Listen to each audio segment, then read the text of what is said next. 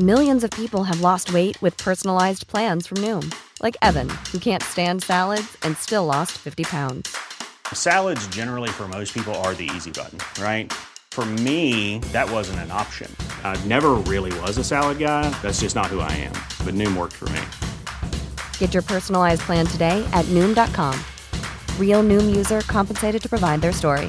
In four weeks, the typical Noom user can expect to lose one to two pounds per week. Individual results may vary. Heraldo Radio, con la H que sí suena y ahora también se escucha. Las noticias. ¿Qué tal? ¿Cómo le va? Buenas tardes. Estás a punto de escuchar Yo soy Javier Alatorre. las noticias con Javier Alatorre. La vamos a pasar muy bien. Comenzamos. México, México, vamos a ganar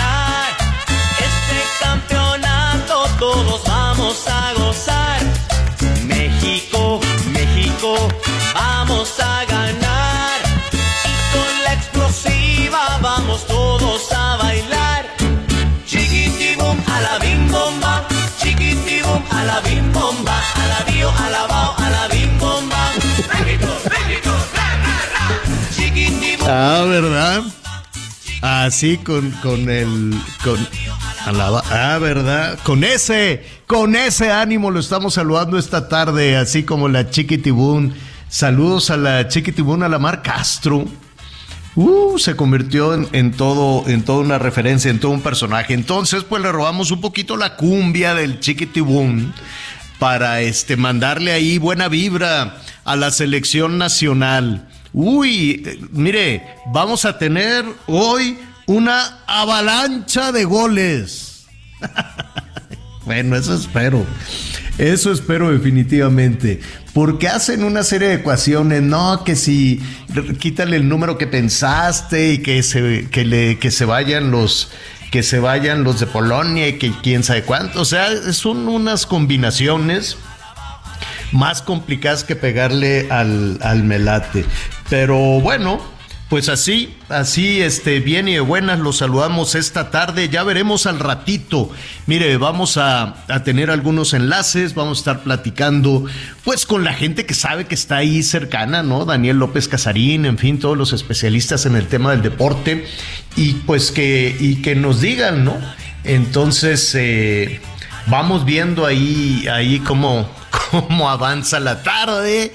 Pero mire, es un deporte, no se enoje como el Canelo. Es eh, saludos al Canelo. Yo estoy con el Canelo, desde luego. Yo estoy absolutamente con él. No cualquier persona que le falte respeto al país, pues hay que este ponerle un hay que ponerle un hasta aquí. Bueno, pues así con ese ritmo de México 86. De México 86 este se hizo pues bueno, toda una referencia. Yo creo que después de esa cumbia, que después de esa porra, ya todos los demás este, inventos rarísimos, hasta las canciones de mundial, hasta la guacahuaca y todo eso, no, no tuvo, no tuvo más, no tuvo mayor pegue que esta. La verdad es que estaba muy buena. Después del mundial del 86, pues se bailaba por todos lados esta jovencita que aparecía ahí en un comercial del Chiquitibún a la Bim Bom Bam, ¿no? Este, después puso su casa productora, saludos allá a quienes nos sintonizan en, en Los Ángeles, en California, y pues le dan nuestros saludos a la Mar Castro, que se fue a vivir después allá a California. ¿Cómo estás, Anita Lomelí? Javier, pues ya lista, emocionada, esperanzada, de verde. Y pues aquí no sé cómo le vamos a hacer al ratito para trabajar y ver. Sí, no, no te preocupes, este, eh, no, porque mira, eh, el que va a estar batallando es este Salvador. García Soto. No, Salvador García Soto, porque empieza a la una que arranca el partido. Oye, pero no este- te dan ganas de repente de Le ver. enviamos un saludo al Salvador. Entonces va a tener, perdón Anita, va, va a estar ahí con un ojo al gato y otro al garabato, pero vamos a tener muchísima información con él, que es eh, desde toda la tarde, todo el día con nosotros aquí en el Heraldo Radio. Ahora sí, Anita, me decías. Una cosita, además, ¿no? De que estamos ya con las banderitas pintadas y todo lo que, todo el ritual para unirnos en estas buenas vibras. Hacia nuestra selección, pues recordarte que hoy es Día de la Seguridad Informática, Cibernética, y la verdad es que cómo hemos sufrido en los últimos, pues yo diría, ha sido un delito que se ha ido incrementando, pero cada vez hay formas más tenebrosas, terroríficas de meterse en tus datos, Javier. Sí, sí, Cada vez mucho escucho, cuidado. por más que se menciona que no deposites dinero si te lo pide un amigo por WhatsApp, hay gente que cae. Y fíjate que en este año a mí siete personas me han pedido dinero, este, y al principio les hablaba, hasta que le dije un día al productor, le dije, oye Leo, ¿qué hago? Óyeme, este compañero que es muy serio necesita 87 mil pesos ahorita.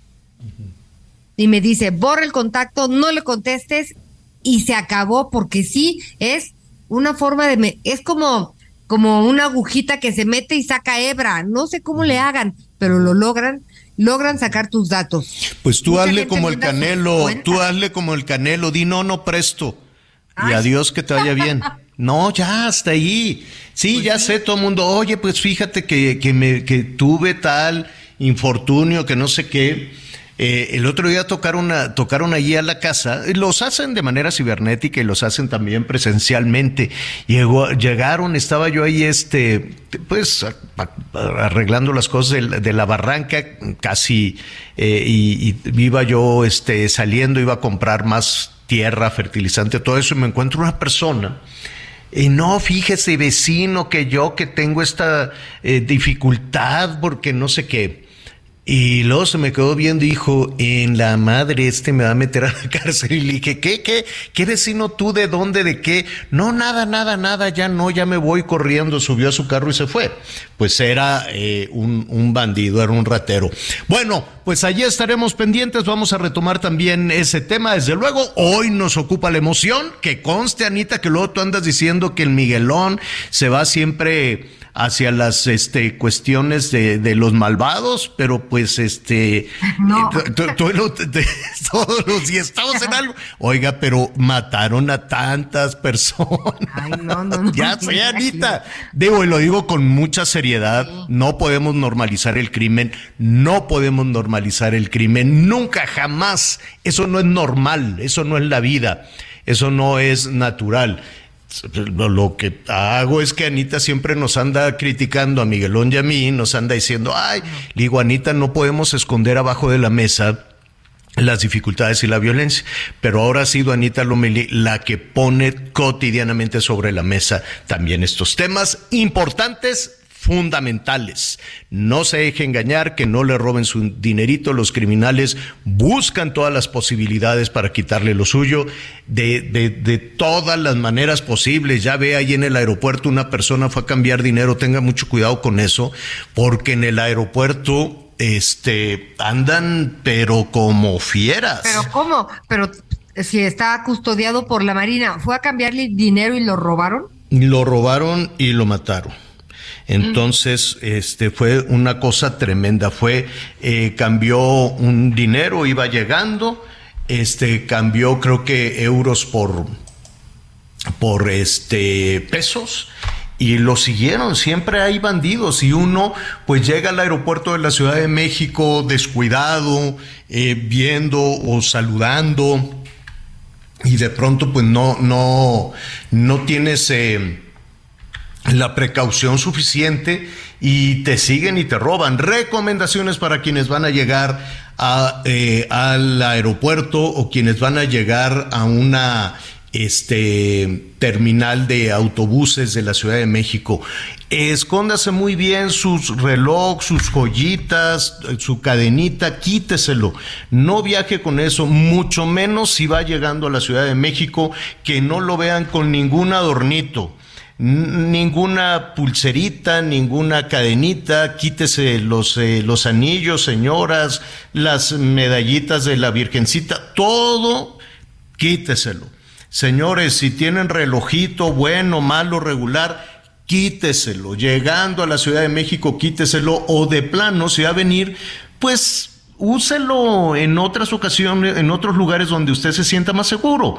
No traiga este nada que llame la atención a la Ciudad de México, porque luego la gente dice, pues voy a ir a, voy de visita a la Ciudad de México, me quiero llevar mis mis joyitas, mis alajitas y, eso pues es terrible.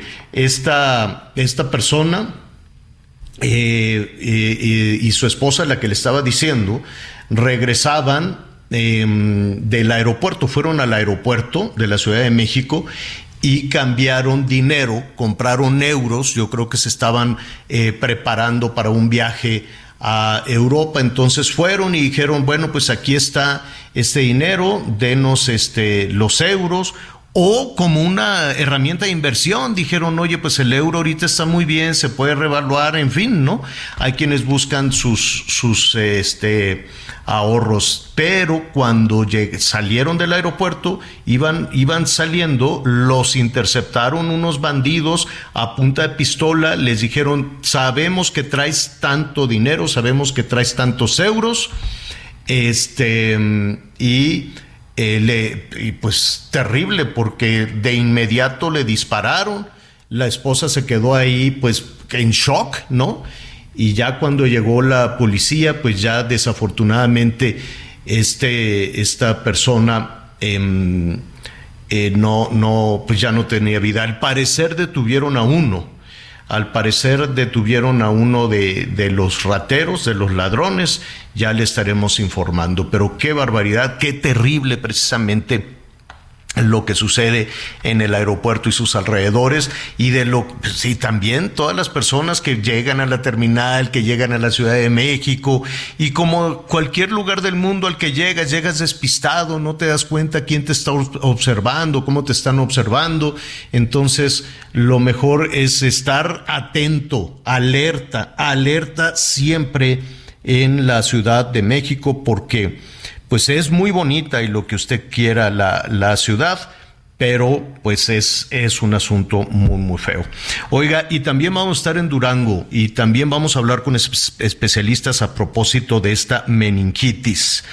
Eh, qué, qué terrible, qué tragedia. Y mire, pues yo me imagino que en Durango pues tienen programadas... Eh, Anita, amigos, eh, operaciones, quirófanos, cesáreas, entonces imagínate la angustia de, de, una mamá que sabe que tiene programada la cesárea, que sabe que tiene que ir a un hospital público y privado, que sabe que le tienen que poner anestesia, y el agobio, la angustia de, de que no saben todavía, y la COFEPRIS, pues yo tengo mis dudas, yo, yo, yo, yo no sé por qué son tan lentos no sé, que, O, que digan, ¿saben que no tenemos la capacidad? Vamos allá con la FDA, vamos a los Estados Unidos, que los Estados Unidos nos ayuden, este, porque no atiende, no, no atinan a saber todavía, Anita, si el tema es las, la anestesia. La anestesia. Y, ayer hablábamos con los fabricantes de medicinas en México que dicen, oiga,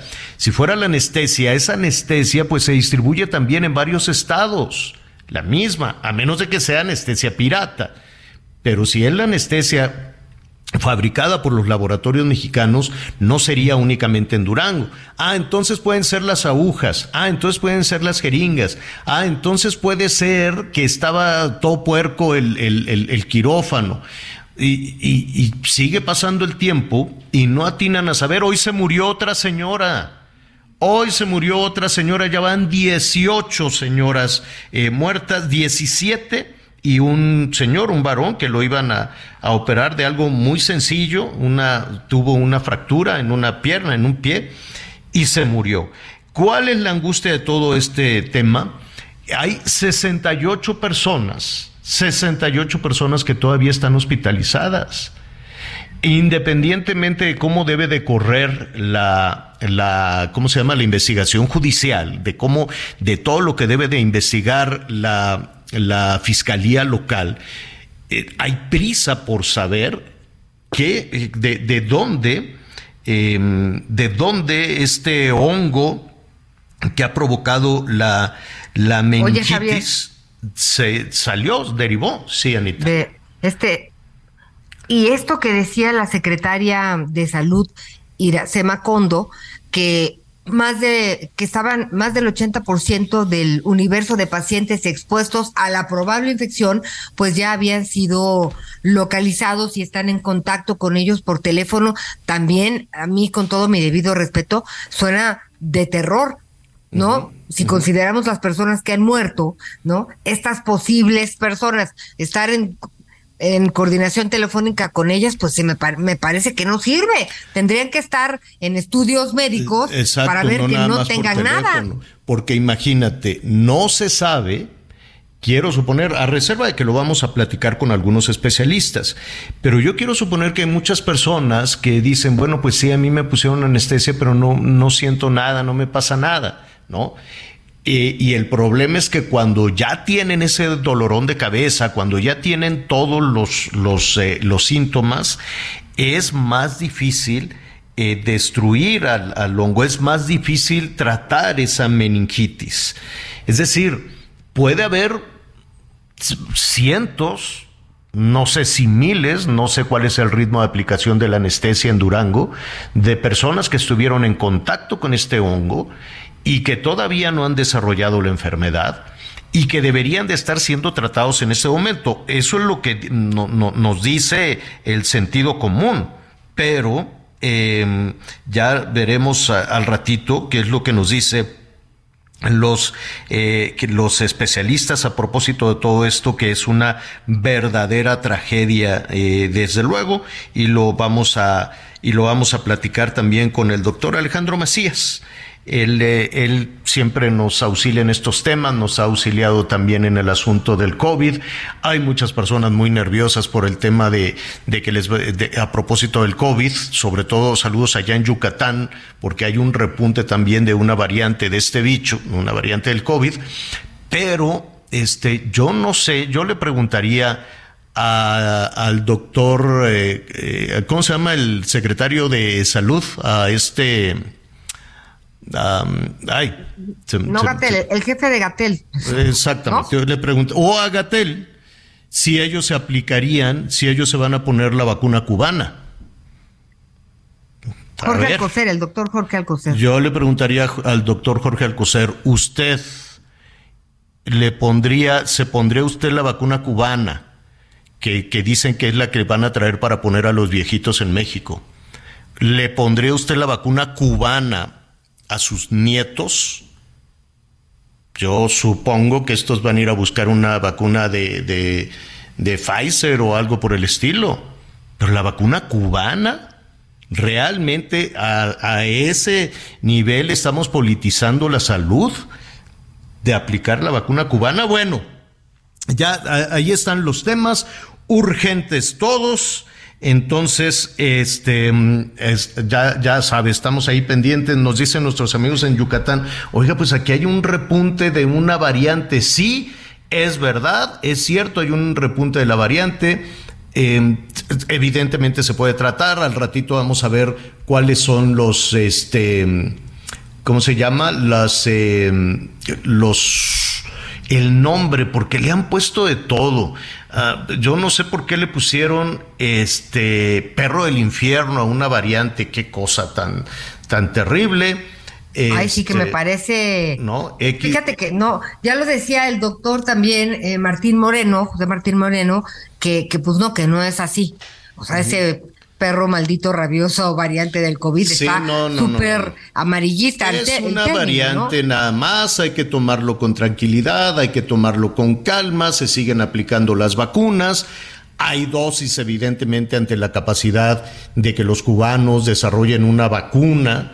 Yo no sé si tienen la aprobación internacional, si tiene aprobación de la Organización Mundial de la Salud, si tiene este, la, la aplicación, la aprobación de la FDA o si tiene la, la aprobación de la misma COFEPRIS, o así políticamente para ayudar al, al- al régimen cubano, le están pagando a precio de oro las vacunas a los cubanos para seguirles mandando dinero, ¿no?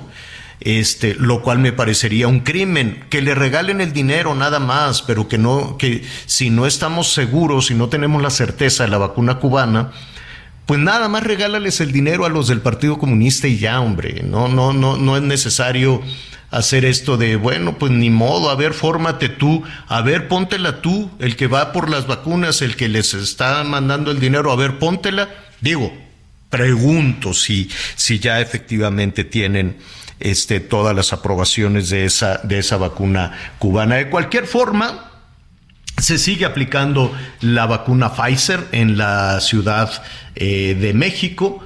Este se les está aplicando la segunda dosis a unos a los eh, niños entre 5 y 11 años de edad. Estaremos ahí pendientes. El gobierno de la Ciudad de México va a dar a conocer ya también las últimas fechas para la aplicación de esta vacuna. Es de Pfizer.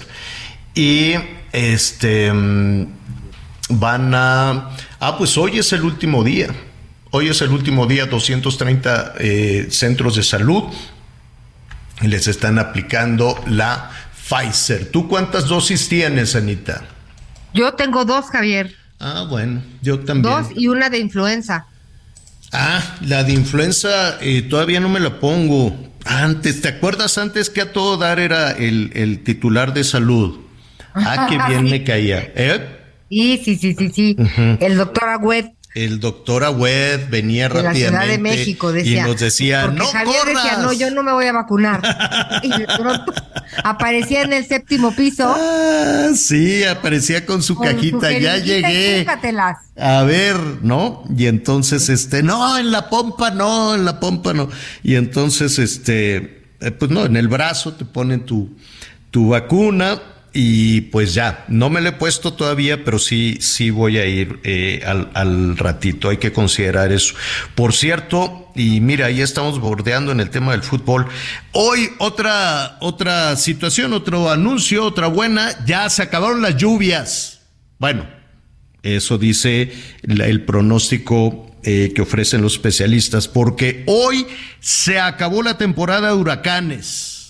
Bendito Dios. Se acabó la temporada de huracanes de este año, pues ya este año nada más le queda un mes. En el Pacífico se formaron 17 ciclones, 9 fueron huracán, en el Atlántico fueron 14, 14 ciclones, 9 se convirtieron en huracán, entonces eh, sí dejaron lluvias importantes, pero el tema de los vientos, y, vaya que dejaron a, gente verdaderamente con una mano atrás y otra adelante, y que el censo, y que te voy a decir, y que todo, todo este tipo de situaciones, pero nada del otro mundo. Bueno, ahí está toda la información, es una jornada con muchas, muchísimas noticias. Em, tu pronóstico, Anita, reserva de que al rato vamos a platicar con algunos especialistas, nuestros, eh, nuestros amigos que están por allá en Qatar, nuestros amigos también del Heraldo Radio Deportes, eh, que nos estarán dando su pronóstico. ¿Qué se ocupa para que no se regrese a México? Este, pues así, todos tristes y derrotados, uno ponerle ánimo a las cosas, ¿no? Yo creo que la mitad de, de, que una tarea sea exitosa es que quieras que así sea, ¿no? Es, es decir, trabajar en, eh, anímicamente, saber que puedes cumplir las cosas.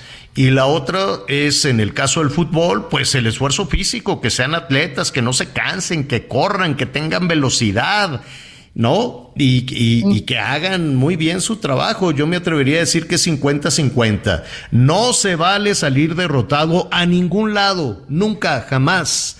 No puedes este, eh, permitir, porque la mente es malvada. Canija, canija. La mente es malvada y cuando de pronto, ay, se me hace que no sé qué, se me hace que no voy a poder, nada más que le abras una ventanita a, esos malos pensamientos. A negro ya se arruinó la cosa. ¿Sí o no? Sí, sí, sí, sí, sí. Entonces. Pero a ver, entonces lo que nosotros qué necesitaremos hoy. Como una avalancha de goles, como, como unos cuatro o cinco goles, ya con eso. No, pero con cuatro, con tres no podría ser posible. No, con unos cuatro o cinco goles. Lo demás ya son ecuaciones extrañas y que si salen de rodillas los argentinos, si los polacos juegan con un, con un pie amarrado, ¿no? Si los de Arabia Saudita que salgan con shilaba y chanclas, que salgan a jugar con bata, ¿no? O sea, te, ponen, te ponen ahí todas esas opciones. No, no, no, no, no. Lo que se necesita es buena actitud, muy buena actitud. Salir con ese ánimo de, vámonos a, ¿sabes qué? Salir con el ánimo del canelo. de, de eso se trata salir bravos, con el ánimo del canelo, al canelo. a jugarse el todo por el todo y además eh, tener muy buena condición y tener buen, No, bueno. buen, buen ánimo. Sí, sí, por sí, cierto, sentir que aquí se nos va la vida, punto. Ahí. Oye, rápidamente, antes de irnos a, a los anuncios, qué rápido se nos va esta primera parte del programa. Tengo ya una aplicación que al ratito se las voy a contar para ver qué tan lejos está Messi del Canelo. Así tal De cual. distancia, Ajá. Al ratito o sea, te los lo vas a ir siguiendo a ver cuándo se encuentran. Eh, Exacto. Ahorita, No te ahorita, creo. ahorita, te- después de la pausa te voy a decir qué tan lejos están estos dos. Volvemos. Conéctate con Javier a través de Twitter, arroba javier-alatón. Sigue con nosotros. Volvemos con más noticias. Antes que los demás. Heraldo Radio, con la H que sí suena y ahora también se escucha.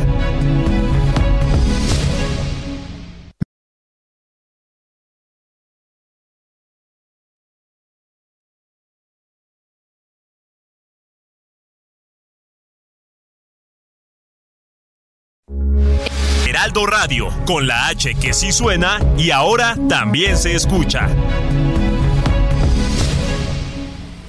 Todavía hay más información. Continuamos. Las noticias en resumen. La Suprema Corte de Justicia de la Nación aprobó por ocho votos la validez constitucional del acuerdo por el que se dispone de la Fuerza Armada Permanente para llevar a cabo tareas de seguridad pública. Una joven de origen ruso de 28 años es buscada por autoridades de Nuevo León en medio de una ola de desapariciones. La joven identificada como Oksana Gacheva fue vista por última vez en la colonia Cañada Blanca en el municipio de Guadalupe el pasado 24 de noviembre. El INE avaló sanciones económicas a partidos por un monto aproximado de 673 millones de pesos por irregularidades en sus ingresos y gastos de 2021. Las sanciones más altas son para Morena por 323 millones de pesos, que representa el 48%. Hoy el dólar se compra en 18 pesos con 91 centavos y se vende en 19 con 64. Lo mejor de México está en Soriana. Aprovecha que el aguacate está a solo 21.80 el kilo. O lleva manzana red a granel a 34.80 el kilo. Y papa blanca a 27.80 el kilo. Sí, a solo 27.80 el kilo. Martes y miércoles del campo de Soriana. Solo 29 y 30 de noviembre. Aplican restricciones. Bueno, pues eh, falta, falta hora y media. Falta hora y media, ya llegaron al estadio, ya llegó el autobús, ya llegó el camión de la, de la selección. Nerviosos, pues sí, nerviosos, pero eh, ese, ese nerviecito en ocasiones, pues esa adrenalina también para hacer las cosas. Entonces, eh, Oye, vamos a que quitarnos esa que referencia al requiere, cero goles. em- empezaron a llegar unos memes, gracias a todas las personas que nos escuchan de distintas partes del país y un poquito más allá, que dicen, mira, con que cada jugador meta un gol, ya la hicimos. Ay, qué bárbaros. Ay, ay, ay. Bueno, muy bien. A ver, tampoco se va, se debe de sufrir en esto. De que sufrimos, sufrimos. De que lo creemos, pues lo creemos. Digo, la, la verdad es que el último gol se anotó eh, en el partido, ayer lo comentábamos, contra Corea del Sur, lo anotó el Chicharito, Javier el Chicharito Hernández, que no fue convocado, por cierto, y desde ahí se acabaron los goles. Vinieron allá con los rusos, dos partidos más, cero goles, y luego vino Qatar y cero goles. Este, y sabíamos en toda, en todo el proceso de, en la ruta hacia Qatar, pues México a, tr- a trompicones lo logró y, bueno, no, yo aquí había comentado en su momento que ese había sido el, el Mundial de México, hay que reconocer, ¿no? Que pues la- las limitaciones, un país tan futbolero como este, pero pues que tiene esas, esas limitaciones enormes. Entonces, hora y media, avalancha de goles, pues puede ser, puede ser, no lo, no, no lo, no lo sabemos, pero pues ojalá, no, ojalá así Pero sea. Y si no, pues ya vendrán de regreso como la, pues podría ser la peor selección, porque ya en México es la selección con más minutos jugados en Qatar sin anotar un solo gol. Ni modo. Pues Ni modo. Pero bueno, por lo pronto ahorita estamos todos con que pues vamos a pasar. Mm. Sí, sí podemos pasar, Javier. Estos no los veo también. A ver, mire, rápidamente, porque ya vamos con nuestro, nuestro siguiente invitado, cosa que le vamos a agradecer rápidamente. A ver, de, el, el tema es que pusimos Arabia Saudita como uno de los gigantes del fútbol internacional. El nervio está al que hágase, claro que no, pues hágase de cuenta que, que vamos a jugar en este momento con Brasil o que vamos a, a jugar en este momento con, con los franceses, ¿no? Entonces, entonces, pues vamos, vamos despacito. Sin embargo, ha sido tan mala, ni modo, ha sido tan mala la este, participación de la selección nacional pues que por eso es el nerviosismo, por eso es la duda alrededor de eh, la duda alrededor de, de, lo que va a suceder dentro de hora y media. Ya llegó el autobús, ya llegó la selección, ya están los aficionados ahí en, en los estadios. Así es que, eh, pues nada, ya veremos. estadio, ¿eh? Eso sí me da mucha emoción. Sí, sí, sí, sí, sí. Entonces, pues nada, ahí estaremos. Bueno, muy bien, vamos, eh, vamos a otro tema que nos mortifica y nos mortifica muchísimo. Eh, desde luego, bueno, todos los temas de salud. Hoy por la mañana se estuvo eh, presentando unas cifras que al ratito vamos a retomar de estos eh, fallecimientos eh, fuera de rango, por decirlo, estas muertes en exceso que ha tenido nuestro país, atribuibles pues a tantas cosas, pero básicamente atribuibles a una este, ausencia independientemente de que sí es muy mala, a la, ausencia de un sistema sanitario, a la ausencia de una estrategia en términos, en términos de salud. Y en medio de, de esa situación, de un sistema desmantelado, hay que, hay que, hay que decir las cosas como son, ¿no? En términos de salud, pues solo nueve estados, solo nueve, y habrá que tomarlo con una pizca de sal, desde luego, solo nueve estados dicen que tienen garantizado el abasto de, de medicinas, imagínense. Imagínese la mortificación de una persona. No hay nada peor, no hay nada que te duele y te mortifique más como jefe de familia. Uno, enfermarte tú como jefe de familia que tienes jefa o jefe de familia que tienes que sacar a los tuyos adelante. Y dices, ¿y con qué dinero no me puedo enfermar?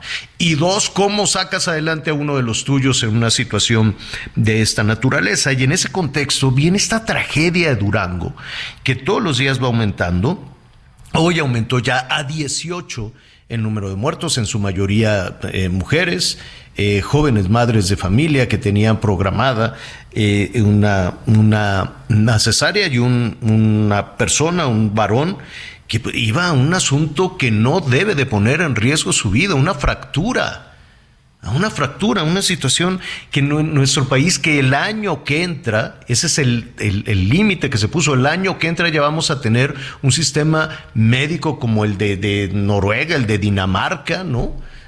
Y, y, estamos batallando con estas situaciones. ¿Qué está pasando en Durango? ¿Qué ha pasado con este hongo? ¿Es la anestesia? ¿Son las jeringas? ¿Es el sistema? ¿Es todo? Eh, y desde luego, pues la COFEPRIS que dice, no, pues yo te voy a decir hasta dentro de un mes. El doctor Alejandro Macías, internista, desde luego, catedrático eh, universitario, eh, siempre atiende nuestros llamados para saber precisamente qué es lo que está sucediendo y la incertidumbre que se está viviendo allá en Durango. Doctor, ¿cómo estás? Muchísimas gracias por atender el llamado. Sí, buenos días, Javier, Anita. Un gusto estar con su auditorio. Oye, ¿qué está pasando en Durango? Eh, ¿cómo, cómo, cómo es posible que a partir, queremos suponer, todo apunta que puede ser una anestesia, pero nos decía también los, los, los laboratorios mexicanos, los fabricantes dicen, eh, si eso fuera, sucedería en varias entidades del país. ¿Tú qué opinas? Sí, eh, lo que está pasando en efecto, como bien lo describes, pues es inquietante porque son cosas que no deben ocurrir definitivamente. Y más que inquietante triste. Imagínate en efecto una mujer que en lugar de estar con su criatura está gravemente enferma en un hospital. Eso no debiera ocurrir porque alguien hizo algo mal. Todavía está por determinarse qué fue lo que se hizo mal. hay hipótesis, pero sí se sabe que están afectadas, probablemente eh, pueden ser más de cientos, ¿eh? o sea, cientos, eh, en, en, cuatro hospitales privados de la ciudad de Durango que algo hicieron mal. Eh, hay hipótesis como que si compraron medicamentos del mercado negro, porque como bien dices, ese medicamento que se, al, que se le estaba atribuyendo de un fabricante nacional, pues se distribuyó en toda América Latina y nada más en esos cuatro hospitales de Durango hay problemas. Entonces, una hipótesis, yo no quiero empañar la investigación, hay que mantener un sigilo con eso, pero la misma fiscal del estado de Durango ha dicho que pues su hipótesis es que pudieran haber comprado medicamentos del mercado negro o que pueden haber reutilizado un material desechable que estaba contaminado, por ejemplo.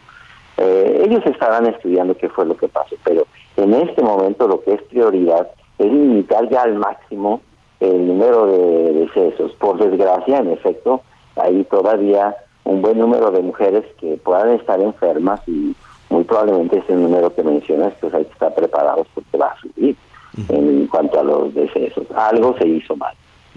Ahora, eh, para, para entender esta, esta situación y que efectivamente algo, algo se hizo mal y, y deberá correr la investigación judicial, pero urge o, no sé si esos son los tiempos de la COFEPRIS, o la COFEPRIS puede levantar la mano y decir no, no, no tengo ni los elementos, ni la capacidad, ni el personal. Se puede pedir ayuda, por ejemplo, a la FDA, se puede pedir ayuda internacional porque yo me imagino que si va creciendo el número de personas eh, que, digo, lo más lamentable son las fatalidades, los fallecimientos, pero también es cierto que todos los días aumenta el número de personas hospitalizadas. Esto quiere decir que puede haber en este momento personas que estuvieron en, en, en, contacto con, con, este hongo, no sé si lo estoy diciendo correctamente, doctor, y, y, no, y no lo saben.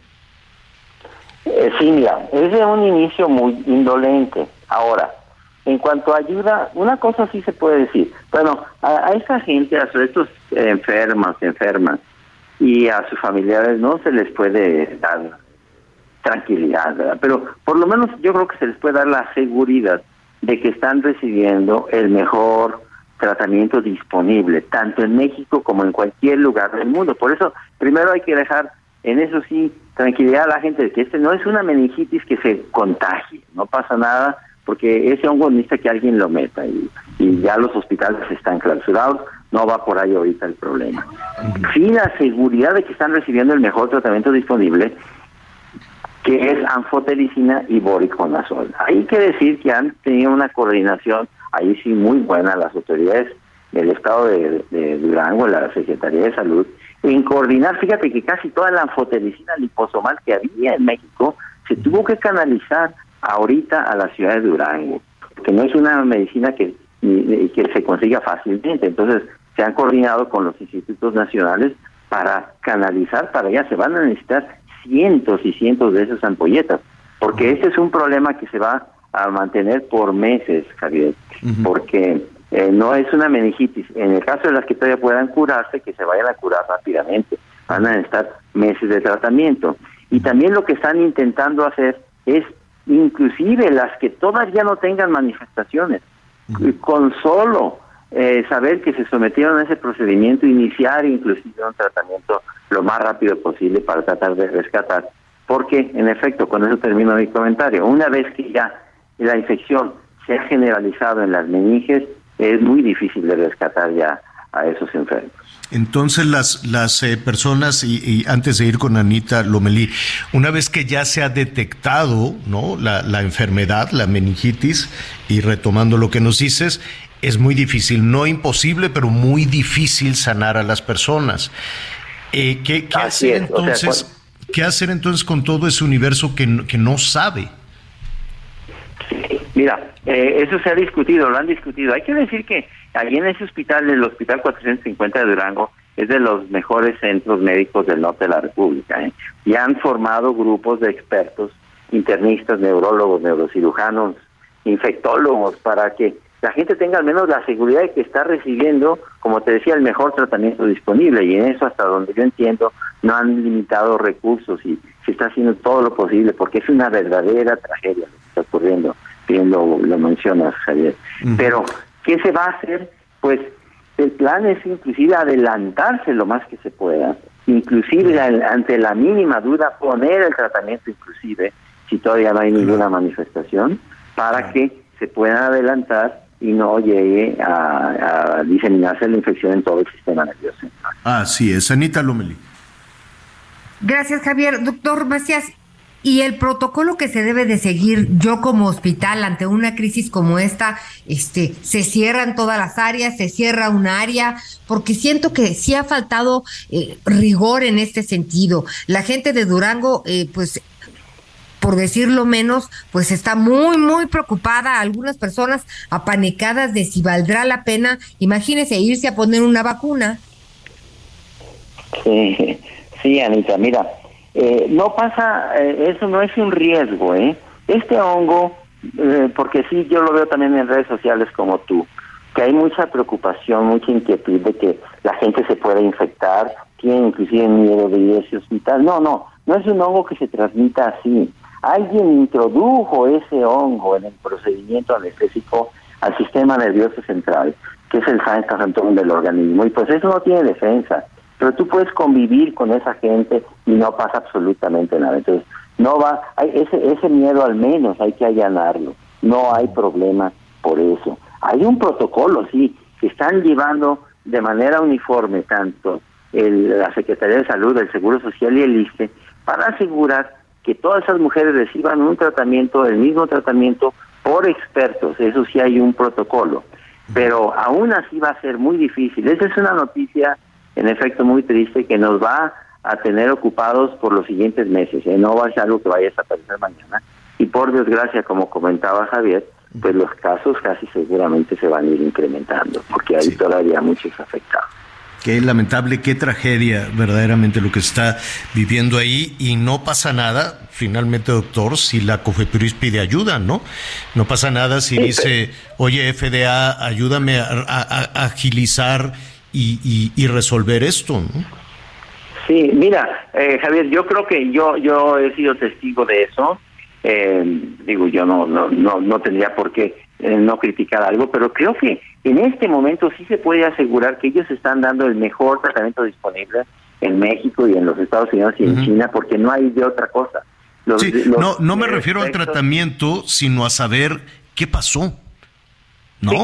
que, de pronto sucede esa, esa parte. O sea, no hay demasiadas hipótesis, Javier, pero no va a ser sencillo también, porque tú sabes que si una investigación no está muy bien hecha, este, luego es, es, un, es un lugar para que se escapen. Entonces tienen que tienen que estar llevando el sigilo de la investigación y llevarla con cuidado para saber que las personas que cometieron un, eh, eh pues un acto indebido de, en, en la calidad de la atención, pues que lo puedan, o se les pueda demostrar que lo hicieron. No va a ser sencillo, ¿eh? porque imagínate, por ejemplo, que compraron medicamentos del mercado negro, es una posibilidad. No va a ser fácil hacérselos demostrar. Entonces, no, el trabajo que tiene la fiscalía no es sencillo. ¿eh? Eh, sin duda que tendrán que ofrecer esa esa justicia, pero también hay que, que esperar un poco porque tienen que armar una investigación muy sólida. Pues, eh, doctor, te agradecemos muchísimo. Eh, se nos va el tiempo, nos, nos eh, gustaría eh, contactarte de nueva cuenta para conocer su, tu opinión. Hoy se dio a conocer el exceso de defunciones, el acumulado, y es terrible, ¿no? Terrible tener... Sí, no, no, es, es, una... Mira, yo tengo 30 años dedicados al control de infecciones o más. Pocas veces he visto algo tan triste. Es una situación muy difícil. Hay que ser solidarios con los familiares, con los pacientes, con el personal de salud y autoridades que están enfrentando eso que no quisiera nadie enfrentarse a algo así. Es muy triste. No, terrible. 658.628 defunciones en exceso. Y, y... en el caso de, la COVID-19, ese, es, debe ser la, la cifra que dan no los casos registrados, sino los certificados de defunción este, y otras fuentes que señalan que se murieron más mexicanos de los esperados y ese es el verdadero número de muertes que seguramente está asociado con la pandemia hasta donde vamos en este momento. Hasta donde vamos, y son datos que está dando en este momento la Secretaría de Salud. Eh, en ese, en ese sentido, ¿no? Contra actas de difunción, desde luego. Pues te, te agradezco muchísimo. ¿Qué, qué, qué, qué cuesta arriba vamos en, en, los, en los temas de salud, Alejandro? Y, y bueno, pues a, a, a final la de cuentas... tenemos difícil, Javier, la tenemos difícil, es lo menos que podemos decir. Sí, definitivamente. Alejandro Macías, médico internista, catedrático, investigador, te agradecemos muchísimo que nos acompañaras Sí, esta gracias, tarde. Javier, Anita, Gracias, un abrazo fuerte. Dime algo, Alejandro, tu pronóstico para el México contra los árabes. ya no me ilusiona mucho, creo que ya el fútbol ya le Oh. porfiamos mucho. Pero yo creo que va a ganar México, pero no por lo suficiente, ¿eh? Bueno, Eh, pero pero Ah. te digo, yo no me ilusiono demasiado. bueno, digo, anímicamente sirve, ¿verdad? Yo creo que Claro, oye, sí, sí, sí, lo estas, necesitamos. sí. Lo necesitamos para cosas como Sí. estas. Es un, es Y nos lo merecemos. Bueno, la afición sí se lo merece. Oye, hay que hablar. Claro, oye, sería fabuloso, una, una válvula de escape. Por lo Sí, increíble. menos. Ojalá, pero en, al- en alguna también hay ocasión que estar preparados para lo peor. te, te- te buscaremos como médico internista para que nos digas qué sucede, qué reacciones químicas, emocionales, no lo sé. Cuando recibimos una buena noticia, cuando anotamos un gol, este sí es una descarga Sí, claro. enorme. De ¿no? hecho, cuando, cuando las cosas no van bien también, se incrementan los infartos en la población. ¿eh? Eso está Ah. perfectamente demostrado. Que la gente que se apasiona demasiado cuando el juego no va bien, puede tener problemas cardiovasculares y ya tienen un terreno fértil. Entonces, si no se emocionen demasiado, que no les suben demasiado las manos. Alejandro Macías, muchísimas gracias.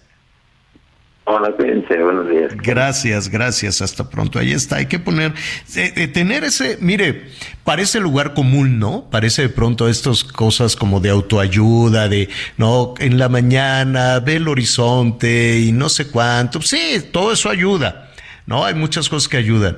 Y a veces es tan difícil tener una, una buen, un buen pensamiento y, y, y abonar en el buen en el buen pensamiento porque es tan los, los malos pensamientos que te pueden ir comiendo el agobio la angustia y cuando te das cuenta te arrastran entonces, sí, a veces, insisto, suena como a lugar común y todos estos eh, eh, mensajes de, de autoayuda y demás. No, no, no. Lo difícil, eh, no, vaya, no deje usted una buena actitud, un buen pensamiento eh, en, en manos de otros. A ver si me explico, que no sea por recomendación de un gurú, de un chamán o de cualquier otra persona que lleguen, que además somos muy malos para, para fomentar los malos, los buenos pensamientos. Somos muy buenos para los malos, pero para fomentar los buenos, los buenos pensamientos, lo primero que te dicen, Anita, es, pues échale ganas, ¿no? y eso es Sí, horrible. Es horrible que te digan, échale ganas, como si no le estuvieras echando Como si te ganas. estuvieras haciendo güey, exacto. Eh, eh, Exacto, entonces Exacto. queremos ayudar y no tenemos las palabras correctas. Eh, y en muchas ocasiones, pues en lugar de ayudar, pues vamos empeorando. Es que no hagas esto, es que no hagas aquello, es que es tu culpa. Entonces, mire, mejor busque usted, ¿no? Solita, solito, la manera de tener esa parte generosa, luminosa. Qué bonito es cuando uno va planeando bonito, ¿no? Que ahora sí que valga la redundancia, qué bonito es lo bonito, qué bonito No, es de- de- en claro. serio hacer el esfuerzo por estar de buenas, por levantarse de buenas, por no dejar que todo el montón de cosas que te hacen encabritar todo el día, pues déjalos para el ratito y entonces reúnes toda esa energía y cuando estás de buenas, y cuando tienes buenos pensamientos, no hombre, lo demás es pan comido, ¿sí o no? 100%. ¿Sabes qué, Javier? Mm. Yo hace mucho aprendí a uno. No hay que tomarse las cosas personales, déjalas pasar de lado, porque de repente te, te sientes tan afectado que sí eh, puede, puede eh, pues, afectar tu rendimiento, valga la redundancia. Entonces, hay que conectar con lo bonito y no me voy a lo superfluo.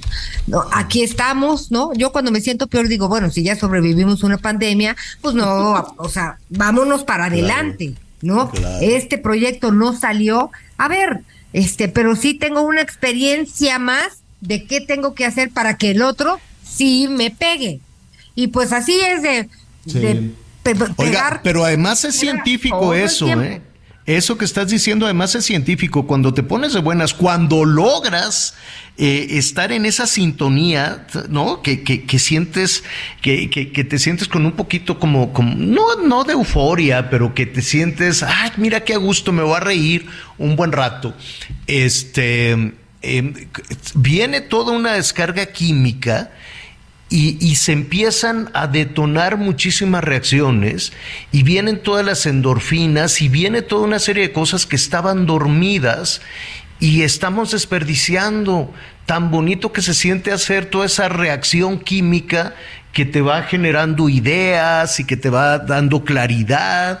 Eh, no, hombre, eso está increíble. Hacerlo, pues ya está medio, medio dificultoso, pero, pero que es posible, es posible. Al ratito lo va a contar ayer, me estaba, estaba a punto de, de entrar al aire, entonces te ponen ahí un polvito para que no brilles. Entonces, este, bueno, se lo voy a contar. Me daba mucha risa y dije, ¿cómo A le ver. digo aquí a la compañera que comió tacos dorados con cebolla? Ay, no, no te creo. Te lo cuento al ratito. Hacemos una pausa. Pues para ti el amor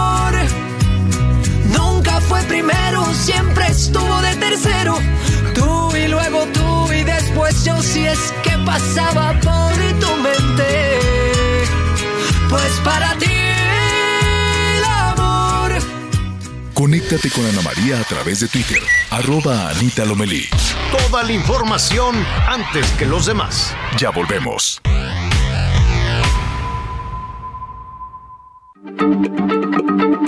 Heraldo Radio, la H se lee, se comparte, se ve y ahora también se escucha.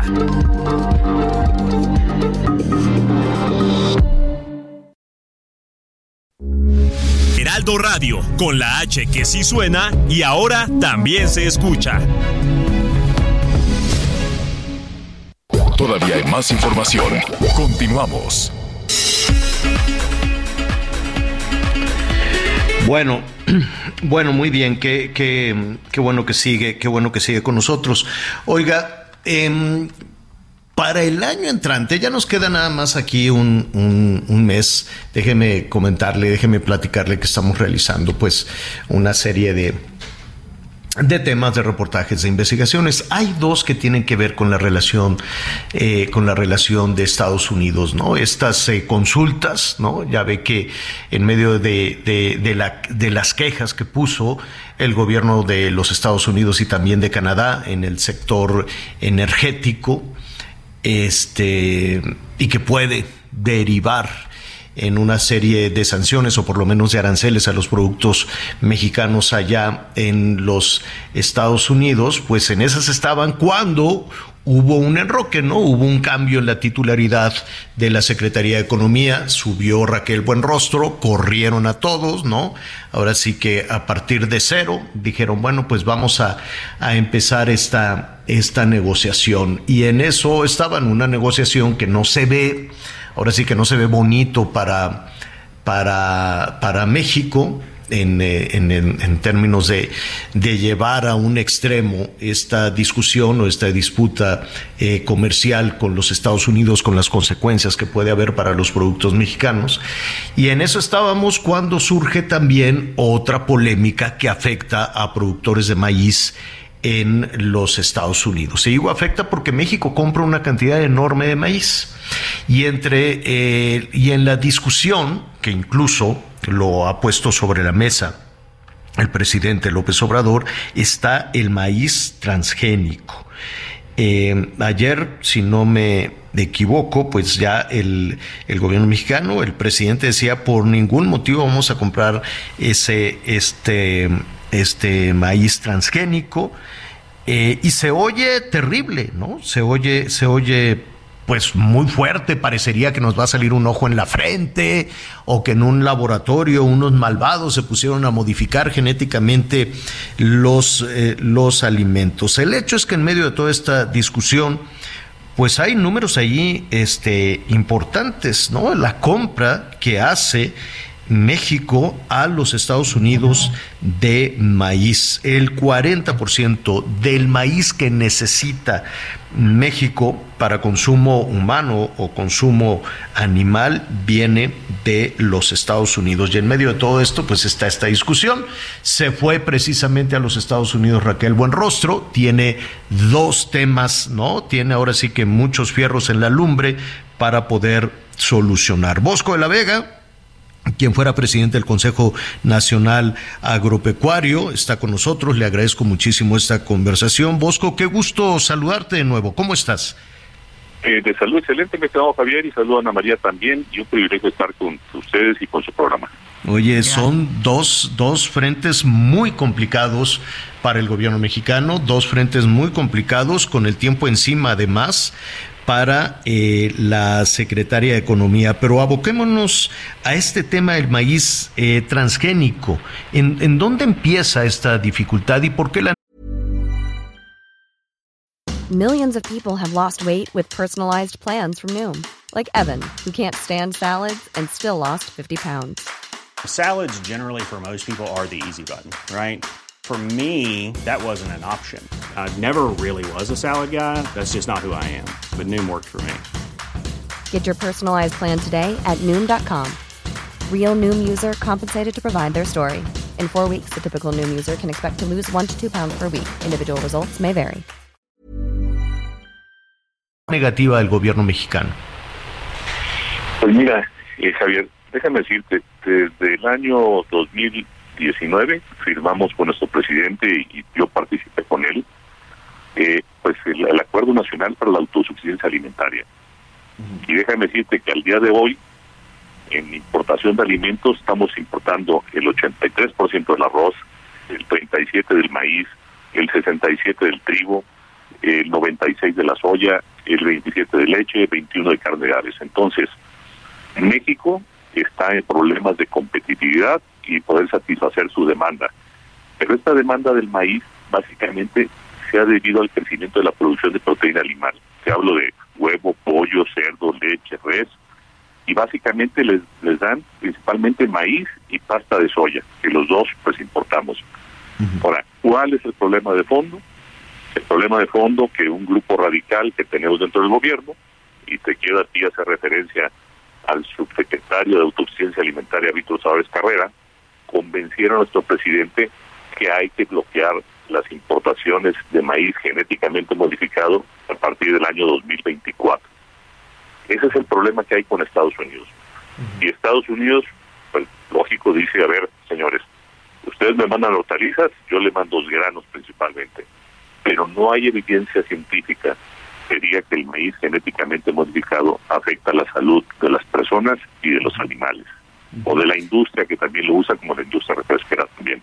Entonces, esto, esto ya lo sabríamos, perdón que te, que te interrumpa, pero un poco abonando en tu, en tu comentario, Bosco, corrígeme si me equivoco, si hubiese una, independientemente de, de, la investigación científica, que siempre debemos estar abiertos a, a, la investigación y a los pros y contras de modificar genéticamente los alimentos, pero en 30 años ya eh, tendríamos una referencia, porque creo que fue más o menos por esos años, 94, antes probablemente, que se autorizó esta producción de alimentos en los Estados Unidos, ¿no? Es, es afirmativo. Y déjame decirte, en el mundo eh, hay 71 países que han adoptado el uso de alimentos transgénicos. Eh, de esos 71 países, 29 los cultivan y 42 los importan como México. No hay, no hay ninguna evidencia científica. Eh, el tema es que nos vamos a complicar en el TEMEC. De por sí ya traemos, como tú mencionabas bien, la otra bomba de, de energía. Pues esto nos va a afectar. ¿Qué va a pasar? Tengo la certeza que vamos a perder si nos vamos a este panel. Eh, nos van a afectar con temas de gravámenes para las exportaciones de México. Eh, principalmente cuando pasa algo así, pues a lo que graban los productos hortofrutícolas, que es donde somos ganadores, y donde somos perdedores, que es en los granos. Y de ahí, pues, ¿cómo te explicas que México, siendo la cuna del maíz eh, en el mundo, de todo lo que fue Mesoamérica, pues seamos deficitarios? Ahora te quiero decir algo. Este, también decirte que la posición del gobierno no quiere entrar con la iniciativa privada en un esquema de una mesa de trabajo para analizar científicamente con la UNAM ya, ya se ha pronunciado por el tema que no afecta a la salud, con ACIP, como sabemos, también trae un tema ideológico, la Secretaría de Salud también. Súmale a esto que también nos quieren quitar los plaguicidas. Entonces, México el libre comercio, nos debilitaron con el presupuesto, nos quieren quitar plaguicidas, no quieren eh, que, que importemos este maíces transgénicos para el sector pecuario. ¿Qué vamos a lograr? Que no va a haber maíz suficiente, van a subir los precios de la tortilla y todos los precios de la carne, huevo, pollo. Entonces, es una decisión también de autosuficiencia alimentaria. Nuestro presidente nos ofreció la autosuficiencia y vamos en reversa. ¿Por qué razón? Por los radicales que tiene, como el subsecretario de autosuficiencia, Víctor Suárez Carrera, que no entienden más que ideologías, pareciera este que pues están viendo hacia el siglo XVIII, ellos quieren regresar a la agricultura orgánica. La agricultura orgánica, bienvenida y la apoyamos este, todos los agricultores. El único problema es que es muy cara. Te cuesta más del doble y necesitas principalmente agricultura protegida, ponerle techo para controlar insectos, para Claro, es, controlar hongos. es carísimo. Me, me imagino que es carísimo y, y- y- y se produce menos, ¿no? Porque Es si carísimo, no se hubiese... produce menos, pero aparte sí, sí, te, sí te funciona para producir tomates, berries, este, eh, chiles del pepper, pero no puedes tener una agricultura protegida para producir granos, frijol, soya, trigo, sorgo, porque no te pagan los cultivos, encarecerías mucho los alimentos. Entonces, pues es un tema donde nuestro gobierno debe entender que necesitamos las herramientas para poder ser competitivos. Te la pongo muy sencilla, el tema de plaguicidas es como si al ser humano de golpe le quitan las medicinas. Necesitamos defendernos de los hongos, de los insectos, de los nemátodos, de las bacterias. Entonces, pues necesitamos medicinas. Lógico que hay que ser responsables con la salud de las personas y del medio ambiente, pero las posiciones radicales de nuestro gobierno nos están metiendo en serios problemas con nuestro vecino del norte.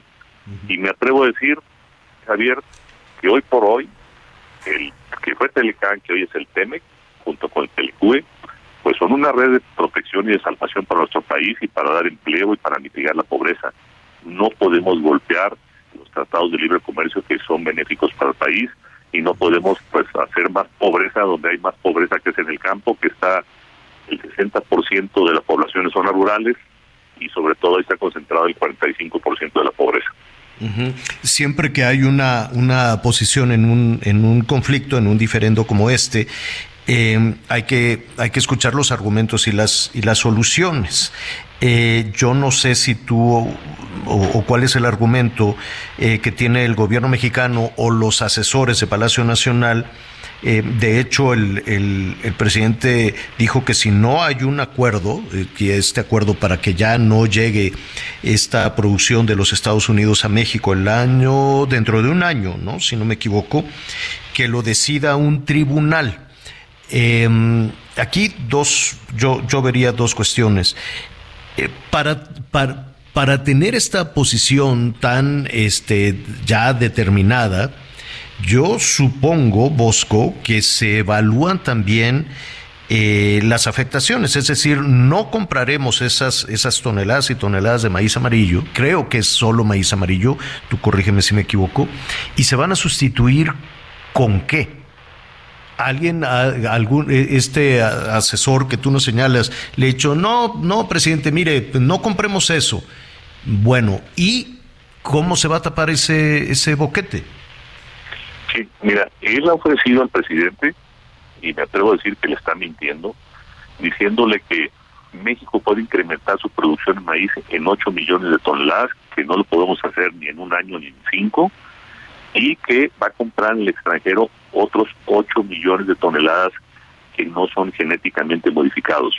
Ni en todos los países del mundo hay 8 millones de toneladas que no sean de maíz genéticamente modificado. Y aquí me gustaría comentar algo. La innovación que sea responsable con el medio ambiente y con la salud, hay que adoptarla. México no permite la siembra de maíces transgénicos ni soya transgénica y todo. Está bien, lo entendemos. Nuestros socios comerciales sí lo hacen y son más competitivos, desarrollan maíces que son eh, pues que son, este, digamos, resistentes a hongos. Por ejemplo, el hongo de la aflatoxina es un hongo que le da a los maíces en México. Ese hongo es cancerígeno, pero hay maíces transgénicos que son inmunes a ese hongo. Son inmunes también a ciertos insectos porque cambia eh, la consistencia de la acidez de la savia de la planta. O son inmunes, tan, bueno, no inmunes, más resistentes al tema de la sequía. Entonces, si México no adopta la tecnología, que sea responsable, lo único que es vamos a retroceder, vamos a ser más dependientes, va a haber más pobreza. Quiero decir una frase que me gustó, dice, la innovación es un desafío y no un drama, es una oportunidad y no una amenaza. Entonces, nuestro presidente está mal asesorado, las posiciones radicales, que pueden ser a lo mejor, no sé si su origen sean del foro de Sao Paulo, este, que las vemos en salud, las vemos en ICONACIT, las vemos en la subsecretaría de Agricultura, están mal aconsejando a nuestro presidente y están metiendo en problemas a nuestro país. Nos vamos a ir a un panel de solución de controversias. Ese panel ya hay, eh, digamos, panelistas Ah, ya, previamente calificados, después sí. mismo el TEMEC, van a resolver en contra de México y va a venir pues un daño o un castigo con aranceles que nos va a costar a todos, nos va a empobrecer y sobre todo van a, a- van a generar una inflación alimentaria. Me atrevo a decir que si de golpe cierran 18 millones de toneladas que importamos de maíz amarillo, pues el sector pecuario va a usar lo que hay en México, va a buscar en el mundo, en otros países no lo van a permitir porque todo es transgénico. ¿Y qué va a pasar? Pues la tortilla se nos va a ir a 40, 45 pesos. Este, el, el precio del maíz, en vez de pagarlo a 6 mil pesos tonelada, pues lo van a tener que pagar a 18 mil o 20 mil. Entonces, es un daño para nuestro país por temas ideológicos, no por temas de... Javier. Pero, sí, Anita. Eh, escuchando esta, esta conversación, eh, hablamos de la subsecretaría de Agricultura, pero pues está el secretario de Agricultura, porque sí, este, este, pues este decreto, en pocas palabras, es como ellos dicen, ¿no? Sin maíz no hay país, pero tampoco ni Temec. Y como vemos, pues va a ser muy costoso para nosotros. ¿No hay otros interlocutores, Bosdo? Mira, si hay dos electores, el, el- el secretario Víctor Villalobos es un hombre con prestigio nacional e internacional, pero me atrevo a decir que pesa más el, supre- el subsecretario Víctor Sárez Carrera en la información hacia el presidente. Perdimos, perdimos la gestión del ingeniero Alfonso Romo, que era alguien que le conocía muy bien este tema. Perdimos también a Tatiana Cloutier, perdimos también a Julio Scherer. Yo estuve, yo estuve en una reunión con Víctor Villalobos, Alfonso Romo, Tatiana, Julio Scherer, viendo este tema.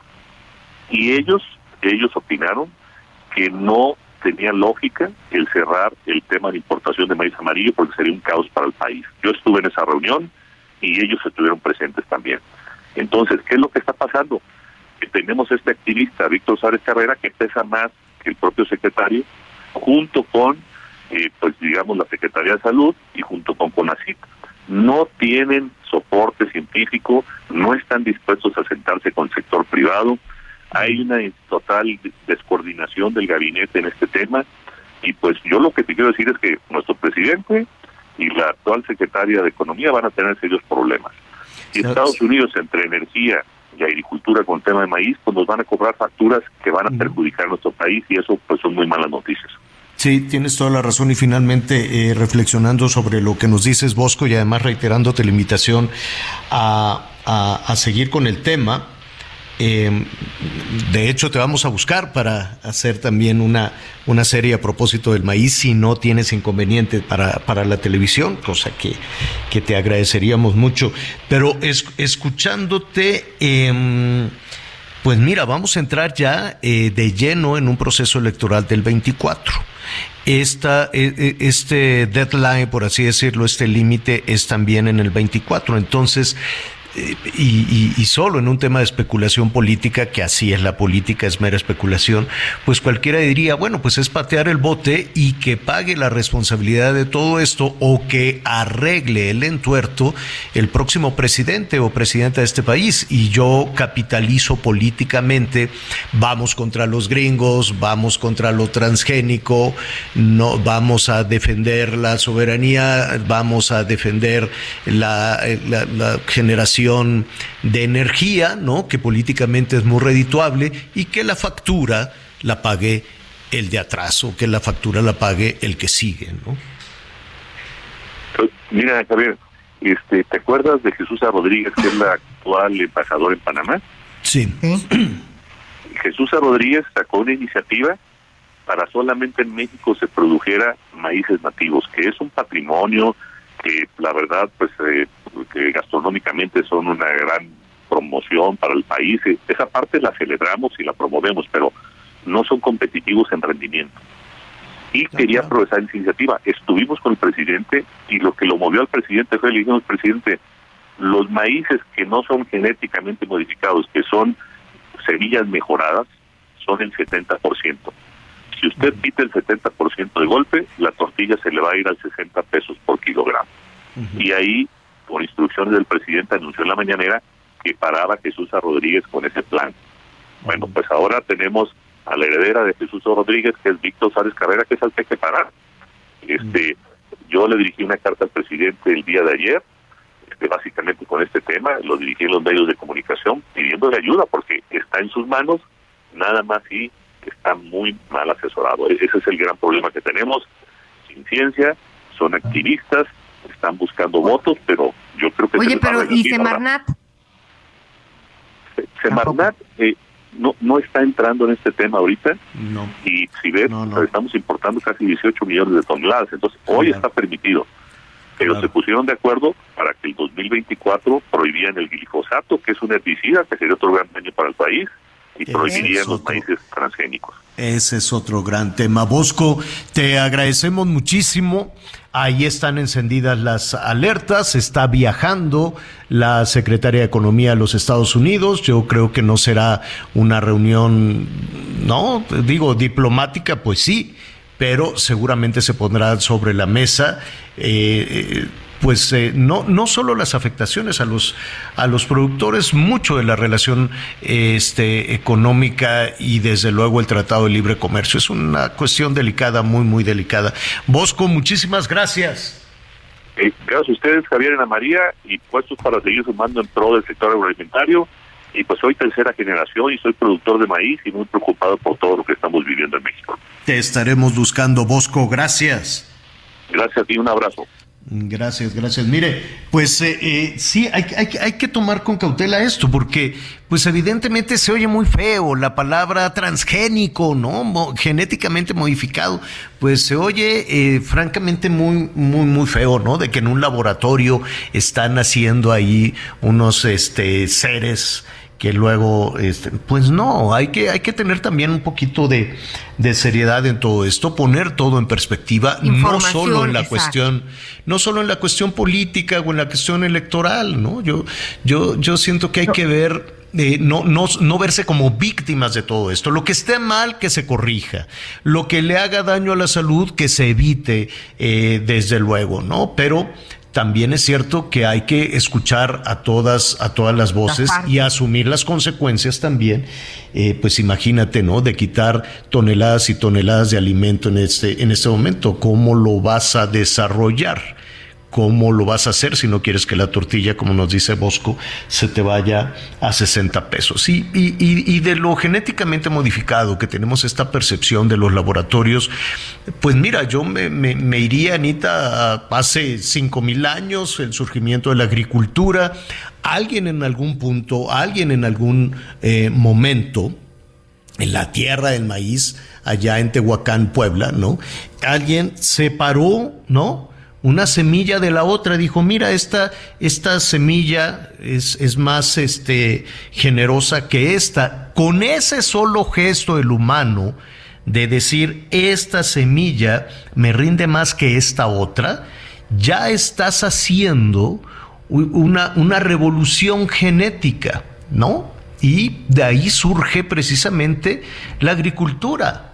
Ahora, yo siento que más allá de las pasiones y que el imperialismo y que los gringos y esta, esta, esta situación que de pronto es agobiante y no nos deja pensar, en lugar de ver a los norteamericanos como unos socios en un bloque, pues lo seguimos viendo desde, desde muchas posiciones en el gobierno como los enemigos, los tremendos, terribles enemigos. Ya lo escuchamos con el BID, lo vemos con la alimentación, lo vemos con la energía, lo vemos con todos lados. Es un terrible enemigo para muchos este, eh, funcionarios, para muchos personajes. Siento que podríamos verle la ventaja. Tenemos eh, información de los estados del país. El gobernador de Sonora confirmó que en la ciudad fronteriza de Nogales se está extorsionando a taxistas cobrándoles una cuota para poder trabajar sin problemas con las bandas criminales, algo que dijo ya se está investigando y hasta hay una orden de aprehensión vigente. Alfonso Durazo explicó que se trata de una orden en contra de un líder de una organización criminal que opera en esta ciudad fronteriza, que por ser una investigación abierta no puede dar muchos detalles al respecto pero se trata de un tema que ya se está trabajando y es que esta semana circuló información sobre una nueva forma de extorsión a taxistas de Nogales donde se cobra una cuota de alrededor de mil pesos a la semana para poder operar en esta ciudad fronteriza o bien se les aplica un castigo que consiste en golpes con tablas en los glúteos como escarmiento, informó desde Sonora Gerardo Moreno. Un saldo de 11 personas heridas dejó una explosión durante las maniobras de quema controlada en el punto de fuga de etano en el municipio de Aguadulce, ubicado en la zona sur de Veracruz. Los hechos ocurrieron después de las 3 de la tarde del martes 29 de noviembre en la zona de la carretera conocida como Costera del Golfo en el tramo La Venta Coatzacoalcos. Un empleado sufrió quemaduras de segundo grado y el resto quemaduras de primer grado, por lo que fueron trasladados a hospitales de Aguadulce y Nanchital para su valoración y atención médica. Los trabajos de control de la fuga de gas etano iniciaron desde la noche del pasado domingo, casi 10 horas después de darse a conocer por parte de pobladores de la localidad El Aguacate. Informó desde Veracruz, Juan David Castilla. La gobernadora del estado de Quintana Roo, Mara Lezama, celebró la llegada por primera vez a la isla de Cozumel del crucero Carnival Celebration con 5.283 pasajeros y 1.804 tripulantes, el cual fue recibido por la alcaldesa de Cozumel, Juanita Alonso Marrufo. A través de su cuenta de Twitter, Lezama Espinosa informó que el buque insignia llegará el próximo jueves primero de diciembre a Costa Maya. El Carnival Celebration fue recientemente inaugurado en el marco de los actos por el 50 aniversario de la fundación de la compañía Carnival Cruise Line y tiene previsto embarcarse en trayectos semanales por el Caribe Oriental y Occidental que incluyen destinos como República Dominicana, la isla de Santo Tomás y nuestras islas mexicanas Cozumel y Costa Maya. Informó Liz Carmona. Me dejaste el corazón despedazado, pero ya pasó lo peor y he juntado los pedazos. Voy a volverlo a pegar. Conéctate con Javier a través de Instagram. Arroba Javier-Alador. Sigue con nosotros. Volvemos con más noticias. Antes que los demás.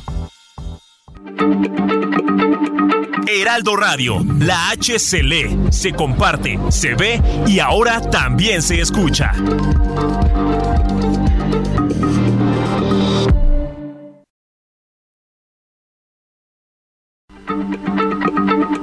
Heraldo Radio, la H se lee, se comparte, se ve y ahora también se escucha.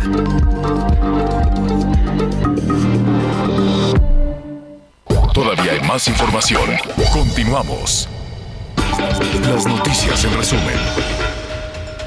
La Fiscalía de la Ciudad de México informó que un juez de control vinculó a proceso a Flor N y Rogelio N por el presunto delito de homicidio calificado de su sobrino Freddy, de 8 años, cuya muerte se reportó el pasado 23 de noviembre en la alcaldía Gustavo Amadero. Este martes se registró una balacera más en el municipio Valle de Juárez, en Jalisco. La Secretaría de Seguridad detalló que la agresión fue en contra de policías estatales que realizaban patrullaje de vigilancia. El saldo fue de un policía herido y un atacante abatido.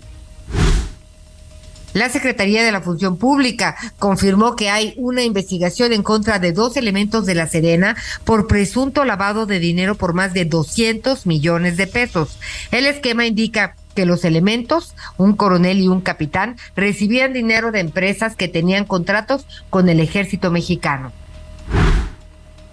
La escritora y periodista Cristina Pacheco recibió el Premio Bellas Artes de Literatura Inés Arredondo 2022. Esto como reconocimiento a su trayectoria dentro de las letras mexicanas y por su estilo de contar historias en crónicas, entrevistas, distintas plataformas narrativas, libros para niños en medios televisivos y radiofónicos. Felicidades a la querida Cristina Pacheco. En Soriana encuentras la mayor calidad. Aprovecha que el pollo entero fresco está a 39.90 el kilo. Sí, a solo 39.90 el kilo. O lleva carne molida de res 80-20 a solo 87.90 el kilo. Sí, a solo 87.90 el kilo. Soriana, la de todos los mexicanos. A noviembre 30, aplica restricciones. Oigan, pues nada que yo eh, tengo aquí mi, mi aplicación de este se llama Messi Mitral o Messi Metral. Entonces vas viendo, ¿no?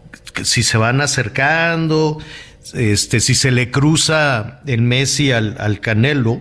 Entonces, en este momento, el riesgo de cruce para Messi, evidentemente, pues es bajo, aunque no creo, pues el Canelo no puede, es boxeador profesional, nada más si se encuentran, pues yo creo que sí le va a decir de cosas, nada más, No, pero te quiero decir algo antes de que ah, digas eso. ah, ok. Porque fíjate que hace 51 minutos el Canelo puso. Sí, ya se disculpó. Ah, ok, vas. ya entendí. Ah, ok, bueno, están a 14 mil kilómetros, no pasa nada. Y sí, efectivamente, ya eh, olvidémonos de, de, la aplicación, estaba muy simpática. Te ponen no, dónde anda el Canelo, dónde anda dónde Messi. Anda cada quien como espía?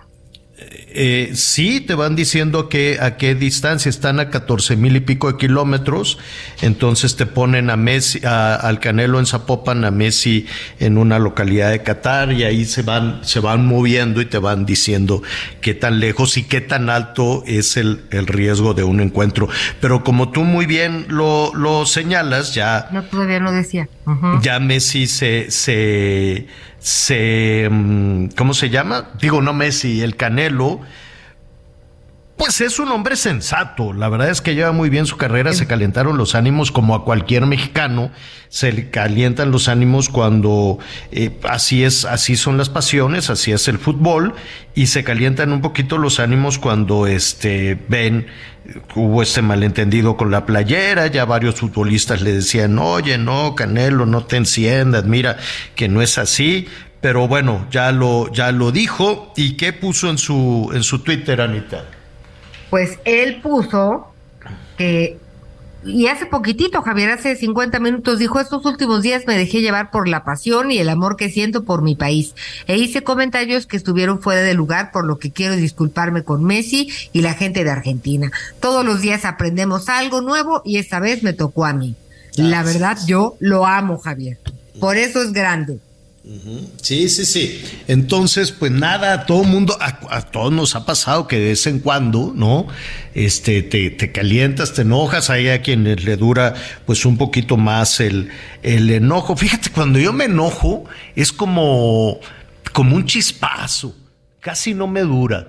O sea, sí, sí me puedo enojar así de, ay, hijo, ¿no?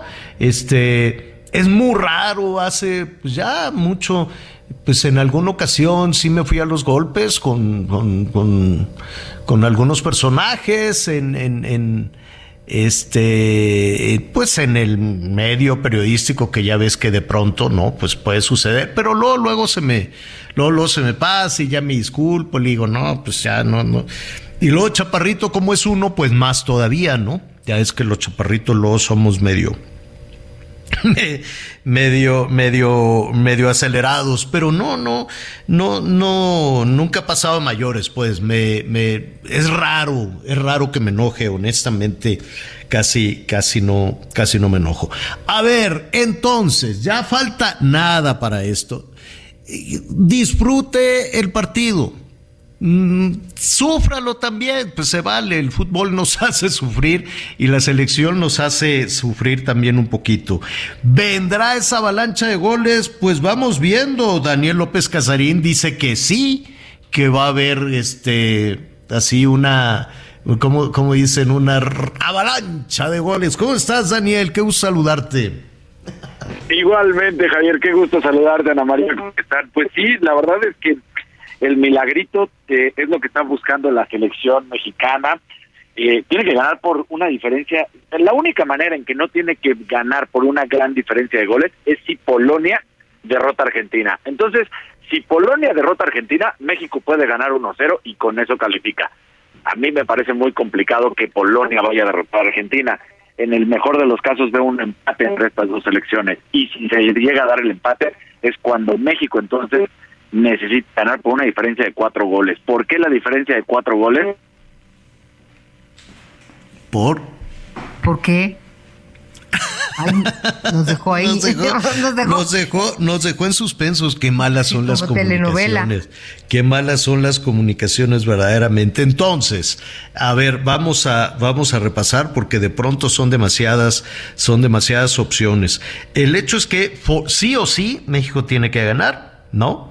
Pero el número de goles pues pe- dependerá dependerá también de los resultados de Polonia de Polonia y Argentina. Te nos fuiste un poquito, Daniel. Eh, eh, ¿Podemos recapitular cuáles son las opciones? Claro que sí, Javier. Ahí, ahí nos escuchamos bien. Vamos Sí, para perfecto, perfecto. Perfecto.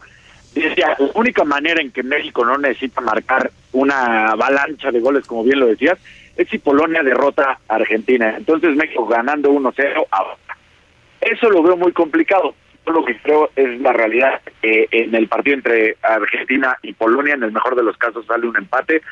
Sigo considerando que Argentina va a ser la favorita para ser campeona, por lo que creo que va a ganar.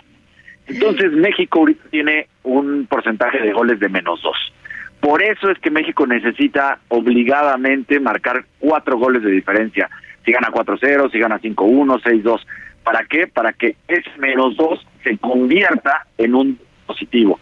¿Y por qué tiene que ser un dos positivo? Porque Polonia tiene más dos, porque el equipo de Arabia tiene más dos, y ahí es donde México tie- tiene que jugar con eso para tratar de, en la diferencia de goles, si marca tantos, avanzar. Oye, estábamos eh, viendo eh, hace un momentito en lo que nos enlazábamos contigo algunas de, de las imágenes de ya de, de previo, ya falta nada para que arranque el partido. Eh, eh, salen, pues estaban ahí un poquito bromeando, este, no sé si viste la- las imágenes de cómo están en el calentamiento, en el reconocimiento de la cancha, de muy buen ánimo, ¿no? Están de muy buen ánimo. Los, los jugadores confían en que van a ser la grande. Los jugadores mexicanos quieren, quieren hablar eh, en- en- después del entrenamiento que fue a puerta cerrada, platicaron y dijeron tenemos que sacar la casta y tenemos que demostrar que sí venimos a jugar y hacer un papel importante. ¿Realmente creen que van a ganar? Dios santo, te digo que, que de pronto ahí las comunicaciones son, es que ya, pues, ya ve, oiga, y otra de las cosas que, que Daniel, Anita, que me llama muchísimo la atención, es, eh, bueno, primero, eh, México sale de verde, se ve fantástico, ¿no? este, con la- las medias rojas, este, el pantaloncillo verde y este también la playera verde. Eh, muy- muy- e- ese diseño está, a mí me gusta, me gusta ver a la, a la selección de Muy verde. alegre. De Lo que sí me llama la atención es que los árabes también salieron de verde. Si tú quieres con otro, si tú quieres Con con, otro diseño, con unas grecas por ahí, ¿no? Ay, que medio, medio, medio feona, medio feona la, la, Sí, no me gusta.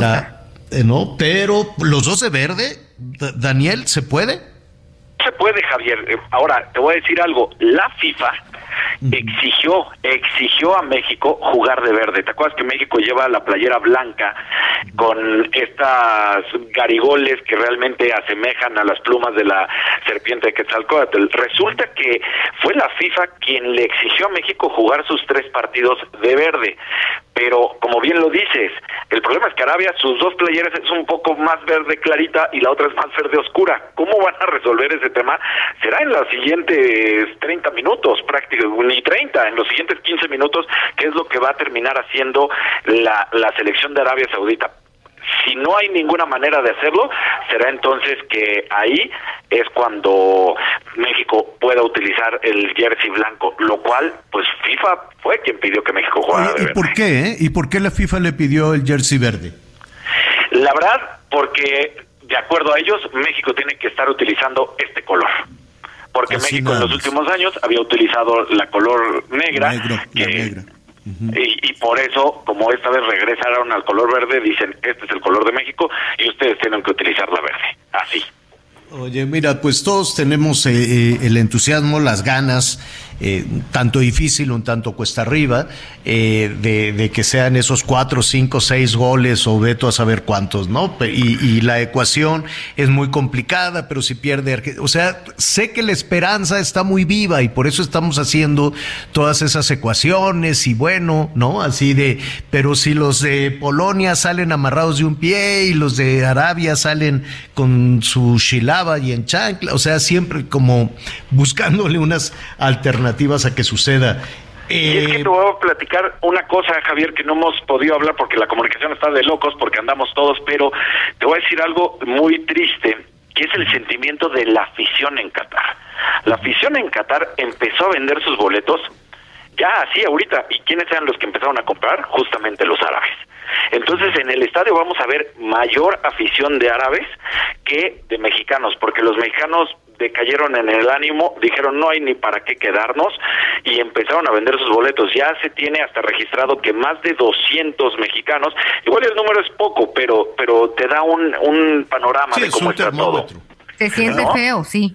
Exacto, 200 mexicanos pidieron devolverlos ya a nuestro país. A la agencia de viajes le dijeron, ¿sabes qué? Adelanta mi vuelo, yo ya me regreso a México, no hay nada que hacer aquí.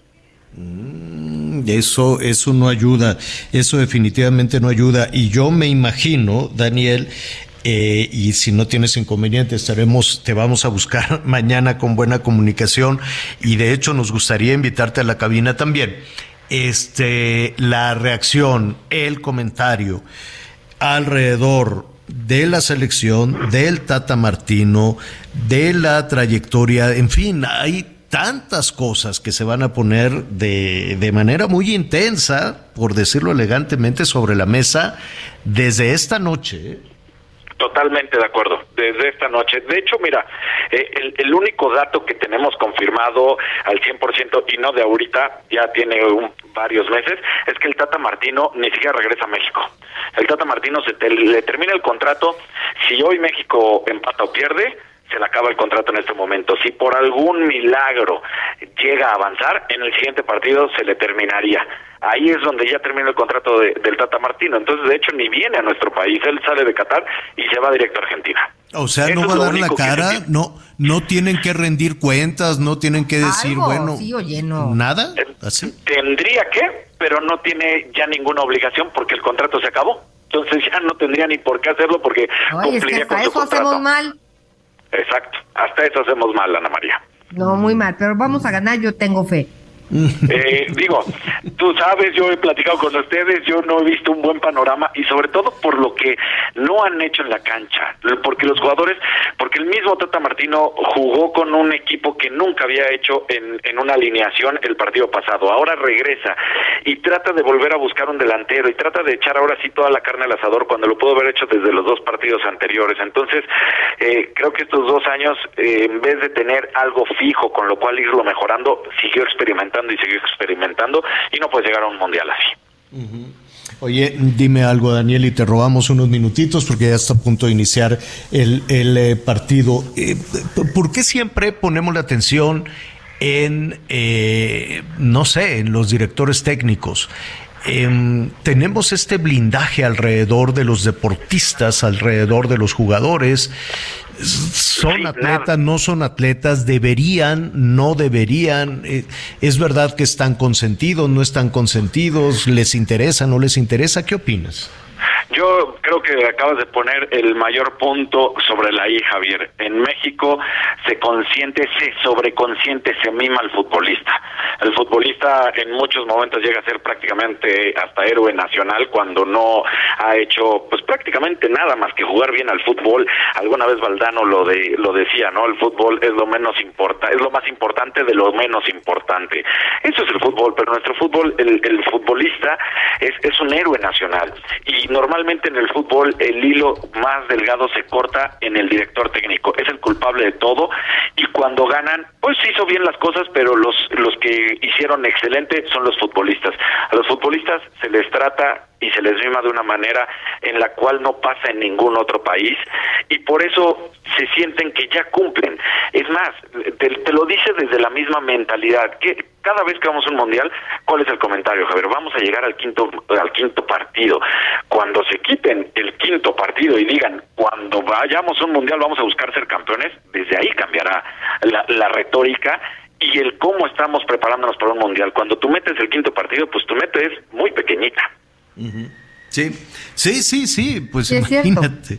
Ta- ta- ta- ta- pero bueno, ahí está el último, bueno, no sé si el último partido. que conste que platicando con Daniel y con Anita, que estábamos haciendo el repaso al principio, cuando estábamos viendo quiénes eran los rivales y demás, entonces decíamos, bueno, pues está, eh, jugará con Polonia, jugará con Argentina, jugará con Arabia Saudita, y yo pregunté cándidamente, y luego ya se regresan, y me decían, no, no, bueno, pues ahí está, ¿no? Este, las cosas como son. Es Las un deporte, como son. Hay que ponerle entusiasmo, y este, y bueno, pues ya veremos al ratito qué es lo que sucede ya en cuestión de minutos. Nada más una, una cuestión que nos eh, preocupó desde muy, este, desde muy temprano, era que hospitalizaron allá en, en Brasil a Pelé, Daniel.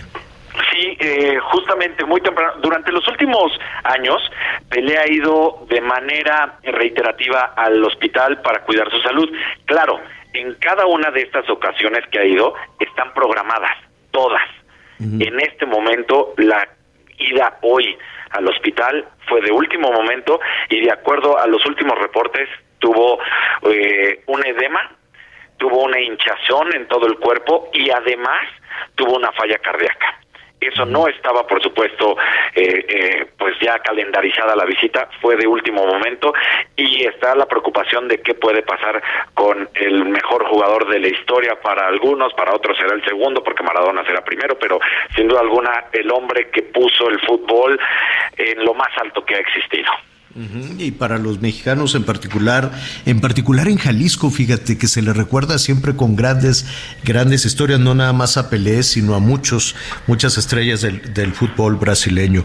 Bueno, Daniel, te agradezco muchísimo. Este, te invitamos, ¿no? Te invitamos a hacer ya con, mira, hoy en la noche, mañana, pasado, va a estar todo esto muy caliente, pero con la cabeza fría, pues analicemos el rumbo del fútbol en México. ¿Qué te parece? Claro que sí, Javier, que, que, que hay mucho que reparar porque la realidad es que los directivos eh, después del fracaso, porque esto ya es un fracaso, el hecho de que tengas que estar haciendo cuentas para ver si calificas o no es un fracaso de entrada.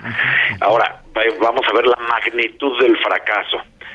Si no califican, tienen que cambiar todo desde entrada, desde regresar el ascenso y el descenso. Una liga que no tiene ascenso y descenso, pues los últimos, los coleros no se preocupan de nada porque saben que no van a descender y no tienen que seguir luchando por volver a la élite del fútbol. Ya desde ahí hay mediocridad. Sí, sí, definitivamente. Y con todo, y que dio muchísimo gusto el trabajo de Ochoa, de Memo Ochoa, y este, de tener este, este, este trayazo, este penalti, pues me parece muy pobre estarle dando vueltas a una glorieta solo por un penalti, ¿no? Claro, eh, que ese, tristemente, esa atajada hizo más daño porque vendó a los mexicanos los ojos de ver la realidad y cuando viene el partido contra Argentina, pues veníamos con la euforia de la atajada y decías, no hombre, vamos con todo y pues Argentina te dejó y te regresó a tu lugar y te dijo, no, no traes nada. Definitivamente. Daniel, pues nada, ya están en el túnel, ya están para salir, salen de verde la Exacto. selección nacional este, de verde, con, con, un poquito se les ve nerviosones. Estuvieron bromeando en la cancha, seguramente para, para la foto, pero bueno, es normal estar nervioso, pues. Me imagino todo el peso Ay, que traen, imagínate. que traen todos ellos, ¿no? eh, que traen todos ellos y mira, si nos damos cuenta traen además las calcetas rojas y el short verde, que es la gran diferencia con el uniforme que están utilizando justamente los árabes. Pues ya está. Daniel López Casarín, muchísimas gracias. Gracias a ti, Javier. Vamos al partido. Claro que sí. Hasta luego. Gracias, gracias. Bueno, pues qué bueno que, este, mire, vamos a divertirnos mucho. A sufrir también un poquito, ¿por qué no? Pues así es el fútbol, ¿no? Siempre así es en la vida todo, tiene pimientita, tiene todo, el estadio está espectacular, el partido está, está, eh, Ellos va a se ven ser elegantísimos. ¿No? ya lo Digo, sé. Pues ahí sí. vamos. Sí, sí, sí. Oiga, bueno, muy bien. Eh, eh, recuerde que hay más información, hay más noticias. Salvador García Soto ya está listo en un ratito más para tenernos al tanto de la información que se está generando en este momento. Desde luego van a tener también eh, muchísima, eh, todos los detalles de lo que esté eh, pasando en el estadio. Le hackearon al Papa la, la ¿Su cuenta ¿cómo se de? Su Twitter cuenta, o su la cuenta de del Vaticano, no el Papa. Ah. La del Vaticano, al parecer, la- bueno, es lo mismo, ¿no? Es lo mismo. ¿Qué dicen? Dicen, están especulando que fue un ataque cibernético contra el Papa, porque el Papa ha tenido posiciones muy rudas contra Rusia en la guerra con Ucrania. Y ya ve que los rusos tienen el control de todo, ¿no? El control de todas las cosas estas de... Dicen que en todo el mundo menos en México. Pero pues ya saben, ¿no? No, que sí, se metieron en la elección de Estados Unidos, trataron de meterse en la de los franceses. eh, ah, pero ¿quién? No, en México no. Bueno, esa es la posición, ¿no? Ningún... eh, los norteamericanos sí lo reconocieron, hicieron toda una investigación, todo un análisis eh, y la situación de Cambridge Analytica. Y lo, lo mejor es reconocer y evitar que ese tipo de cosas sucedas, sucedan, porque los rusos, pues, digo, que ahorita somos muy amigos, mucho más amigos de los rusos que de los norteamericanos. Pero bueno, el hecho allá en el Vaticano dice, dice, ya en la noche le voy a, a ofrecer más detalles de que fue un ataque, un ciberataque Dicen que probablemente eh, todo esto vino como una represalia Rusia, rusa luego de que el Papa Francisco criticara de nuevo la invasión de los rusos sobre Ucrania. Es mera especulación. Bueno, muy bien. ¿qué- ¿Con qué vamos a ver el, el eh, um, ¿cómo se llama? El partido. Desde luego atendiendo toda la información de Salvador García Soto, pero ¿qué será bueno este para ver el partido? ¿Qué se te antoja, Ay. Anita? Yo quiero, mira, unas jicomitas. Empecemos por las verduritas y ya luego le entramos a los chicharrones y a los churrumais y a todo Pero eso, ¿por- por porque se pone uno nervioso. Oye, fíjate que los de Matre me mandaron una caja de unos cuernitos rellenos de, de carne picada, de carne molida. Ay, esos no los conozco. Es como empanada, pero es un, un cuerno, un croissant, horneado con carnita molida. No sabes qué No delicia. creo. Entonces ahorita lo voy pedir a ahorita. partir mientras vemos el partido. Anita Lomelí, muchísimas gracias. Gracias, Javier. Nos vemos mañana, nos escuchamos mañana y te vemos en la noche. Gracias. Así es, yo lo espero a las diez y media con toda la crónica de lo que está pasando en Qatar y otras noticias. Diez y media en Hechos Azteca 1. Soy Javier Alatorre. Lo invito a que siga con nosotros. Salvador García Soto a continuación. campeonato todos Vamos a ganar. Y con la explosiva vamos todos a bailar. Chiquitibum a la bim bomba, chiquitibum a la bim bomba, a la bio, a la bao, a la bim bomba. México, México, ra, ra. Chiquitibum a la bim bomba, chiquitibum a la bim Gracias por acompañarnos en Las Noticias con Javier Alatorre. Ahora sí ya estás muy bien informado.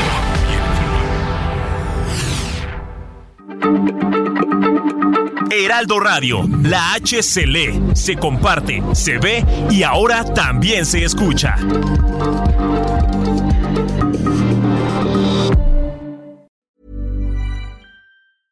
Selling a little or a lot? Shopify helps you do your thing however you cha-ching. Shopify is the global commerce platform that helps you sell at every stage of your business. From the launch your online shop stage to the first real life store stage, all the way to the did we just hit a million orders stage. Shopify is there to help you grow. Shopify helps you turn browsers into buyers with the internet's best converting checkout. 36% better on average compared to other leading commerce platforms because businesses that grow grow with Shopify. Get a $1 per month trial period at Shopify.com slash work. shopify.com/work.